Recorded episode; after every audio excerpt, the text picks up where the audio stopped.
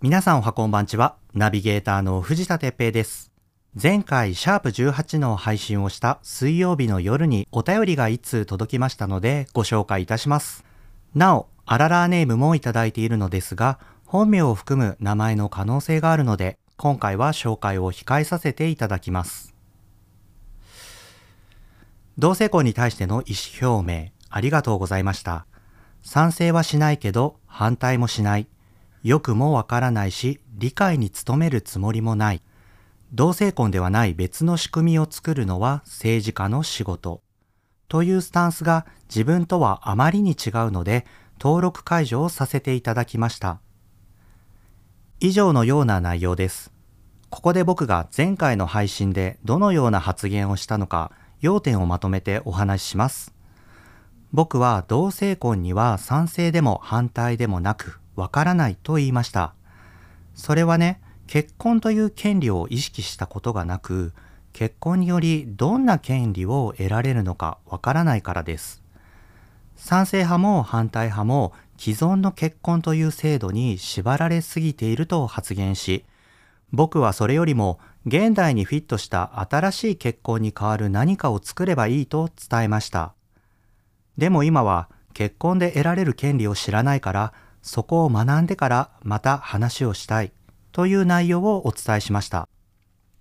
これ水曜日のね、夜にお便りをいただいたんですけど、正直ね、すごく動揺しました。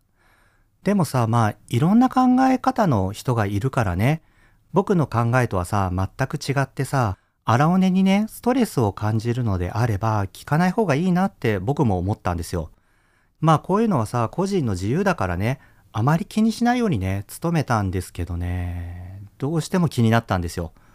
このお便りがね、頭から離れなくてね。嫌な気持ちになるとさ、相手がさ、敵に見えてくる時があるじゃないですか。相手をさ、敵に見立てることで自分を正当化させるようなね、僕はさ、そんな気持ちになっていったんですよ。それが木曜日の話でした。でもさ、この方のお便りはね、全く攻撃的ではなくて、とても丁寧な書き方をしているんですね。そこがさ、すごく気になって、何かを伝えようとしてるんじゃないかなってね、思い始めたんですよ。お便りの中で、理解に努めるつもりはないとありましたけど、これの主語はね、同性婚だと思うから、同性婚の理解に努めるつもりもないってね、言いたかったと思うんですけど、僕はさ、前回の配信で、結婚の権利を学んでからまた話したいと言っているんですよ。理解をね、しようと伝えているんですね。いや、これさ、まあ、この方、途中でね、嫌になって聞くのをやめちゃったのかなとも思ったんだけど、こんなにさ、丁寧にね、伝えてくる方が最後まで聞かないなんてことあるかなっていうのもね、思い始めてさ。なんかね、そういうのいろいろ考えてたら、もしかしたらね、同性婚以外に隠れた主語があるんじゃないかって思い始めたんですよ。僕は何か大切なことを理解していないんじゃないかなと思って。そもそもこの方ね、お便りでご自身のスタンスを書いていないから、同性婚に賛成か反対かっていうのもわからないんですけど、でもさ、理解に努めるつもりもないってあるぐらいだから、賛成派の方だと思うんですよね。前回の配信では賛成でも反対でもなくわからないと伝えたんだけど、これは僕の本心です。でもね、公というかさ、まあ、荒尾根という配信ではなく、友達とね、話すようなプライベートな場で意見を言うのであれば賛成です。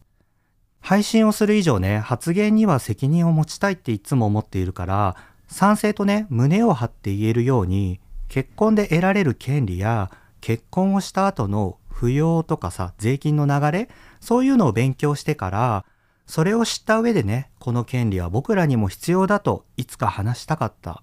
それが正直な気持ちです。まあさ、知らないなら発言するなという意見もあると思うんだけど、荒井元秘書官の差別発言があった今ね、僕はね、荒尾根を通して何かを伝えたいと思ったんですよ。沈黙はさ、何も考えていないのと僕は同じだと思うからね。それでさ、お便りをいただいて1日経った金曜日、気にしないようにしようと思ってね、仕事をしてたんですけど、それでも気になったんですよ。もうなんかね、このことしか考えられなくなって、それでさ、お昼ご飯を食べた後ね、僕いつもタバコを吸いながら SNS をチェックするんですね。まあ主には Twitter なんですけど、その時さ、Twitter に流れてきた知り合いのリツイートに目が止まったんです。それはビジネスインサイダーというウェブメディアに掲載された荒井元秘書官同性婚見るのも嫌がなぜ問題なのか日本はその理由と向き合わないといけないというタイトルの記事で編集部の横山幸太郎さんによるジャーナリスト北丸裕二さんのインタビュー記事でした。いや、ほんとね、僕この記事読んでね、震えました。自分の無知を知ってさ、涙が出てきました。記事のリンクは概要欄でシェアしますので、皆さんもぜひご覧いただきたいのですが、僕がさ、この記事で学んだのは、同性婚の実現は、結婚によるさ、様々な権利の獲得だけではなくて、まあ、ていうかさ、それ以上に人権問題ということです。国が同性婚を認めるということは、すなわち僕も含めた性的マイノリティの人権を国が正式に認めるということです。いやー、なんでこんなことに気づかなかったんだろうとね、本当に思いました。なんかね、もう自分が恥ずかしくなってね。さっきのさ、お便りにあった、理解に努めるつもりもないの主語はおそらく人権問題なんだと気がつきました。僕が人権問題の理解に努めるつもりもない。そのスタンスが自分とはあまりにも違うと伝えたかったんだなと気づきました。僕はさ、同性婚という言葉にね、目が行き過ぎてたんですよ。その先にあるさ、人権問題に気がついてなかったんですね。同性婚ができない理由で苦しんでる人や悲しい目にあった人の話は YouTube とかさ SNS あとはまあ友達から聞いたりしてね。なんとなくですが僕は知っています。例えばさ恋人の命に何かがあった時に立ち会えないっていう問題や財産の話。あとはさ仕事をする上でね問題も聞いたことがあるかな。でもさ、国は素直に賛成できないっていう理由もあるんじゃないかなって僕は思ってたんですよ。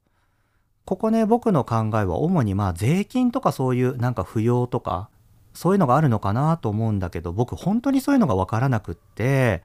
そこを勉強してからさ、論理的に賛成を語りたいなと思っていました。僕がね、公に対して、まあ荒尾根を通して胸を張って賛成と言えなかった理由はそれです。でもさ、この同性婚の話ってさ、そんなことだけじゃなくて、というかそれ以上にさ、性的マイノリティに対する人権問題だとね、この記事を読んで知ったんですよ。いや、ほんと震えたね。ほんと自分の無知が恥ずかしくなりました。でさあ、もういても立ってもいられなくなってね、もう金曜日仕事ができなくなって、ネットでさ、調べたら本を出されていたので、もうこれ今すぐに読みたいなと思って仕事を中断して本屋さんに行ってきました。その本とは愛と差別と友情と LGBTQ+, 言葉で戦うアメリカの記録と内在する私たちの正体という本です。それでさ、大きい本屋さんにね、もうそのままダッシュで行ってね、あの本屋さんのさ、検索機でこの本を探してね、その棚に向かったんだけどね、全然見つかんないんですよ。大体ね、1個の棚にね、LGBTQ 関連のさ、本が並んでるんだけど、全然見つかんなくって、それでね、店員さんに聞いて、この本ありますか？って言ってね、5分間ぐらいかな一緒にね、棚を探したんだけど、本当に見つかんないんですよ。しょうがないなと思って、でも、次のね、荒尾根の配信前までに絶対読みたいと思ったから、まあちょっと他の本屋さん行こうかなと思って、店員さんにね、いやいや、もういいですよって言ったら、この本ね、すごくいい本だからね、うちの本屋さんで買ってほしいですって 僕に伝えてくれて。どうやらね、その店員さん、この本読んでたらしいんですよ。いや、そっかと思って、いや、それならちょもうちょっと探しましょうかってね、探したら、一番下の段にね、ぴょんとあったんですよ。いや、これさ、意外と見つからないもんですね、とか言ってね、こう本を買って家に帰ってきてさ、この本ね、400ページあるんですよ。僕ね、本読むの好きなんですけど、すっごいね、本読むの遅いんですね。考え事しながらとか、わかんないことがあったらネットで調べたりしながらね、本読むから、すごい本読むの遅くて、400ページは多分2日以上かかるなと思ってさ、実はね、土曜日の夜に、大人パイセンとね、映画を見に行こうって約束をしてて、あの、BTS のね、ライブの映画なんだけど、ちょっとこれはね、キャンセルしないと読めないなと思ったから、その大人パイセンにさ、連絡をしてさ、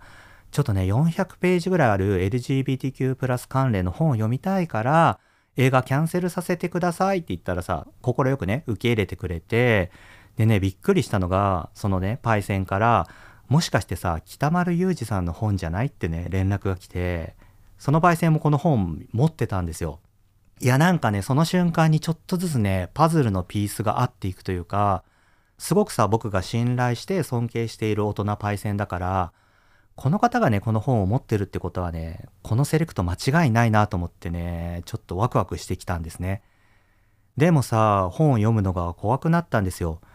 知らないことを知りたい反面、知らないっていうことでさ、今まで自分がさ、的外れなことをさ、他にも言ってるんじゃないかなと思って、それを知るのが怖くなってね、本を開けなかったんだけど、これもさ、偶然なんだけど、その金曜日の夕方に TBS ラジオの荻上チキさんのセッションという番組に北丸さんがゲストで出てたんですよ。いや、これちょっと本読む前にこの方の声聞きたいなと思ってラジコで聞いたんですね。でさ、まあラジオの話はさっき話したさビジネスインサイダーに書かれていたことを北丸さんがまあ話されているんですけど話のね途中、まあ最後の方でさ北丸さんがね台湾の BL にハマってる的な話をしてたんですよ。いや、なんかすごくキュートだなと思って、なんかこの人の本なら読めるかもしれないなと思ってさ、北丸さんはね、オープンリーゲイで公に対してカムアウトしている方なんですね。ちょっとここで北丸裕二さんのご紹介をさせていただきます。北丸裕二さんは毎日新聞、東京新聞、社会部記者として1993年にニューヨークに渡り、その後独立したジャーナリストであり翻訳家、作家です。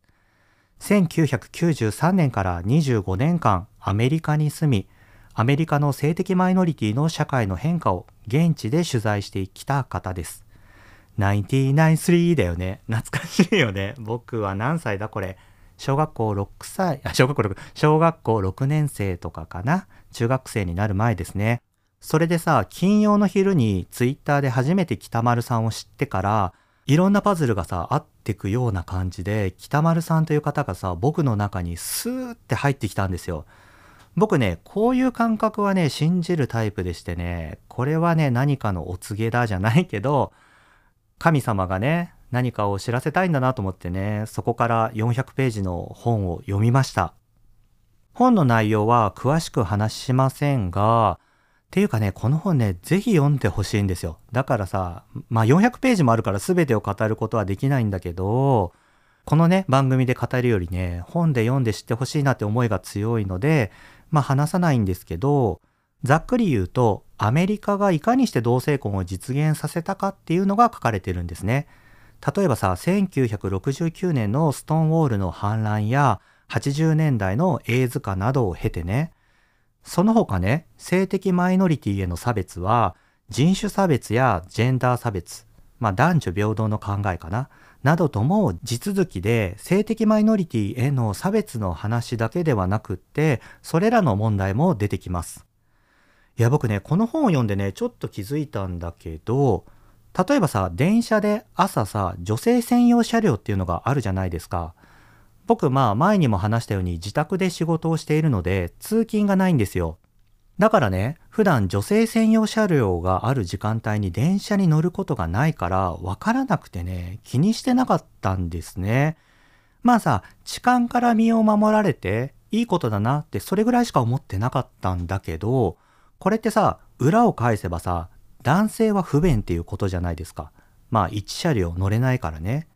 これってさ、女性はさ、日常的にね、社会に対してこの不便にいろんなところでさらされていて、男性はきっとさ、この不便、女性専用車両の不便っていうのを味わうことで、ジェンダー差別の問題に気がつくきっかけになるんだよね。この本を読んでね、あ、女性専用車両ってそういう意味もあるんだなっていうことに気がつきました。あとさ、これはね、もう昔の話なんだけど、僕ね、鹿児島の中学校に通ってたんですよ。中学3年間ね。その学校では校則があって、男子はね、全員坊主だったんですね。いやまあさ、みんなやってるからさ、僕も坊主にするしかなくて、3年間坊主で通ったんですけど、なんかね、それが嫌で、というか、坊主にする意味がわからなくて、それをね、変えたくて、中学3年生の時に生徒会長になったんですよ。それでさ、何かまあこう、投票をしたり、なんかね、いろいろ活動したんですけど、結局ね、何も変わらなかったんですね。これさ、このさ、本を読んではっと思い出して気がついたんだけど、大人たち、まあ主には男の先生たちは、髪を伸ばすとさ、不良の始まりとか、目にかかってね、視力が落ちるとか言ってたけど、いや、きっとそんなことどうでもいいことで、これさ、本心はさ、成人男性による学生の支配だったんじゃないかなってね、気がついたんですよ。坊主にすることでの支配？先生たちがさ、そう思ってなくても、社会が作った支配のさ、残りがみたいなのがまだあって、だからさ、先生たちもさ、論理的に説明するのができなかったんじゃないかなって思うんですよね。うん。今はね、この中学校は、あの、もちろん坊主じゃなくてね、男子は髪型自由になっているけど、僕らの時代にはまだそういう考えがあったんだろうなってちょっと気づきました。ここでさ、先日の岸田首相の国会での発言を改めて振り返ります。岸田首相は国会で夫婦別姓や同性婚について制度を改正すると家族観や価値観、社会が変わってしまう課題だと述べ、慎重な検討が必要だと考えを示しました。ここで言うさ、家族観って何だろうってね、僕は思ってさ、ピンと来てなかったんですよ。でもさ、これってさ、男性が上位に立ち作る社会、家父長制だとね、僕はこの本を読んで気がつきました。現代社会の家族間にそんな考えってまだありますか？僕はさ、東京に住むね、独身一人暮らしだから、まああの、パーちゃんね、猫と二人暮らししてるけど、まあさ、一人で住んでるからさ、すべては知らないけど、現在のさ、結婚に関する制度って、第二次世界大戦後の昭和22年かなに施行されたもので、その時の家族に対する価値観と今はさ、明らかに違うっていうのは誰が見てもわかるよね。現在はすでに多様な家族があって、それをさ、認める法制度を考えるのが政治家、まあトップに立つ者の仕事ではないのかなって思うんですよ。実際さ、今月2月11日から13日に共同通信が実施した世論調査では、同性婚を認める方が良いとの回答が64%で、認めない方が良いの24.9%を大きく上回っているんですね。いや、すでにさ、社会の感覚っていうのは変わってきてるんですよ。なんかさ、中学生時代にさ、坊主にすることでさ、支配していた大人たちと同じような感覚をね、僕はちょっと感じましたね。まあちょっとね、話はそれましたけど、北丸さんの本を読んで改めて僕は同性婚に賛成します。なぜならこれは人権の問題だとね、気がついたからです。一週間でさ、考えを変えるなっていうかさ、こんな短い時間でさ、考え変えるのかっていう方もさ、いるっていうのはわかるんですけど、僕にとってはね、本当に考えさせられる本で、納得させられる本でした。だからね、ちゃんと言わせてください。同性婚には賛成します。この本ね、ほんとね、教科書としてね、おすすめしたいぐらいですよ。400ページね、すべては無理かもしれないけど、なんていうのこれ、義務教育か。中学生ぐらいでこの本と出会えたらね、いろんな考え方、多様性っていうのかな。考え方が広がってすごくいいなって思います。まあもしかしたら今の学生とかはね、そういう授業があるのかもしれないよね。そういうのも知っていきたいな。それでさ、僕がなぜね、この人権問題に気づかなかったんだろうっていうのを考えたんだけど、それはさ、僕がゲイとしてね、差別を感じたことがなかったからだと思うんですよ。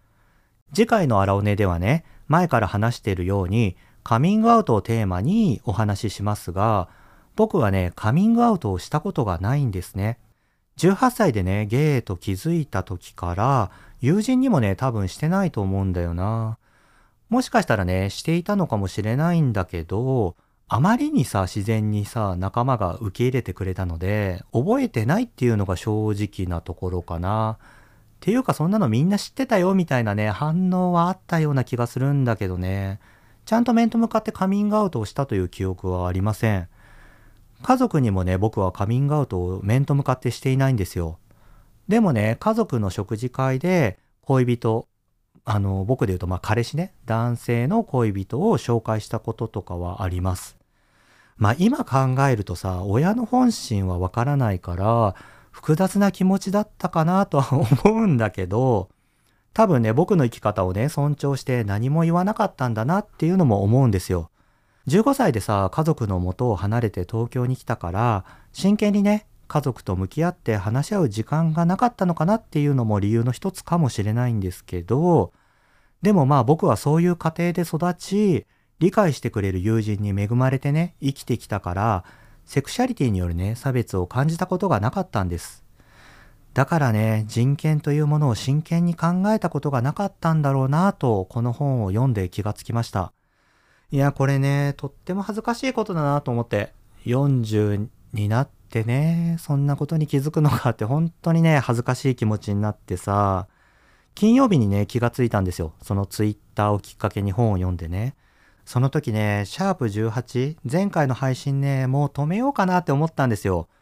あ、ルイはさ、これ配信ね、後から編集できるから、その部分だけね、削除しようかなとかって思ったんだけどね。いや、ほんと恥ずかしいしさ、あれを聞くことによってさ、傷つく人いるかもしれないなと思ってさ、でもね、残しました。なんかね、そうするべきだなって思ったんですよ。その代わりね、次の配信でしっかりと話そうと思って今日話しております。前回の配信で僕の発言に違和感を感じたり、不快に思われた皆さん、本当にすいませんでした。お便りをくださった方にも謝ります。すいません。でもね、あなたのお便りがきっかけで、北丸裕二さんのさ、本に僕はたどり着いて、僕はさ、人権を考えることができました。本当にありがとうございました。いや、なんかさ、登録解除しましたってね、書いてあったから、この配信は聞いていないかなと思うんだけど、届いてくれてることを願います。本当にありがとうって伝えたいです。いやなんかね、この数日ね、思考のロードトリップっていうのかな、そういうのをした気分でした。でもね、いい機会だからさ、結婚で得られる権利っていうのもね、勉強したいなと思います。扶養とかね、そういう税金関係とかそういうのも含めてね、僕さ、結婚を意識したことがないから本当に知らないんですよ。同性婚って多分さ、夫婦別姓とかの問題とさ、地続きだと思うんだよね。だからちょっといろいろ知ってね、いろんなことを考えたいなって思いました。ちなみにさ、同性婚を認めた国の出生率などのデータも本では紹介されていて、同性婚をね、認めた方がね、社会を良い方向へ導くというのがね、論理的にね、わかりやすく書かれているんですよ。いや、本当にね、この本おすすめですよ。ちょっとね、難しいことが書いてあるのかなと思いきや、映画の話になったりとか、マッドデーモンのね、こう言ったこととか、なんかね、身近なこともね、すごく書かれていてね、本当に読みやすかったです。あの、僕ね、本読むの遅いから、丸2日半、2日半ぐらいかかったかな かかったんだけど、もう一回ね、読みたいなってね、思います。いつもと違う構成でお届けしたアラオネにさ、ここまで付き合ってくれたアララーズにも感謝します。ありがとうございます。ここまで聞いてもらえていると嬉しいな。ありがとうございます。ポッドキャストでこれ伝えなきゃと思ってね、一生懸命考えて今日を迎えてるんだけど、ポッドキャストがなかったらここまで考えることなかったんじゃないかなと思ってね、ポッドキャストを始めてよかったなって思う4日間でした。さあ、それでは今週もスタ、これからスタートかって感じだけど、今週もスタートです。アラフォーゲイのお姉じゃないのよ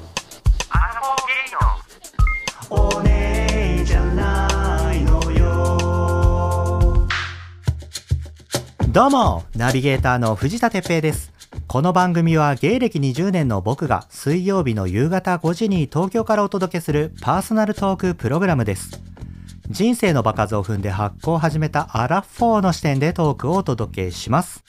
ゲイといえばおねいのイメージが強いですが、そうじゃないのもいるんですよ。うふふなノリでアララーズとコネクトする番組です。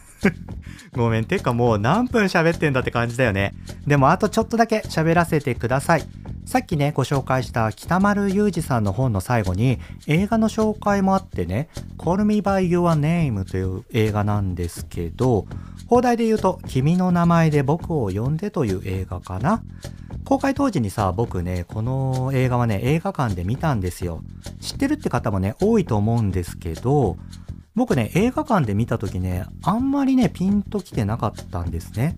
映画の詳細はね、割愛しますけど、主人公の男性2人、エリオとオリバーっているんですけど、この2人のね、セックスシーンがね、出てくるんだけど、そこでさ、1981年と書かれたポスターが出てくるんですよ。これはさ、HIV がさ、アメリカで見つかった年だなっていうのはね、当時も分かっていたんだけど、でもね、まあこの映画の中で HIV に関するね、ことは全く出てこないんですね。うん、多分ね、出てきてないと思うんだけど、北丸さんの本を読んでいろんなことが分かって、イタリアに住むね、エリオのもとにアメリカから来たオリバーっていう設定がすごく重要で、さらにさ、時代が1983年なんだよね。Call me by your name まあ、君の名前で僕を呼んでっていうのも、詩的な表現かなって僕ね、ずっと思ってたんだけど、アメリカから来たさ、オリバーにとっては、そう呼ばなきゃいけない理由っていうのがあったんだなっていうのをね、本を読んで知ったんですよ。いや、これね、面白いなと思って、映画の中のね、セリフでは教えてくれないんだけど、アメリカのね、歴史を知った上で見るとね、見方がね、だいぶ変わりました。北丸さんの本とともにね、この映画もすごくおすすめしますので、概要欄にね、詳細など貼っておきますね。僕は Amazon プライムで見ました。あとさ、この映画はさ、エリオとオリバーの話以外に、エリオのね、お父さんの話でもあるんですよ。エリオはね、17歳の青年なんだけど、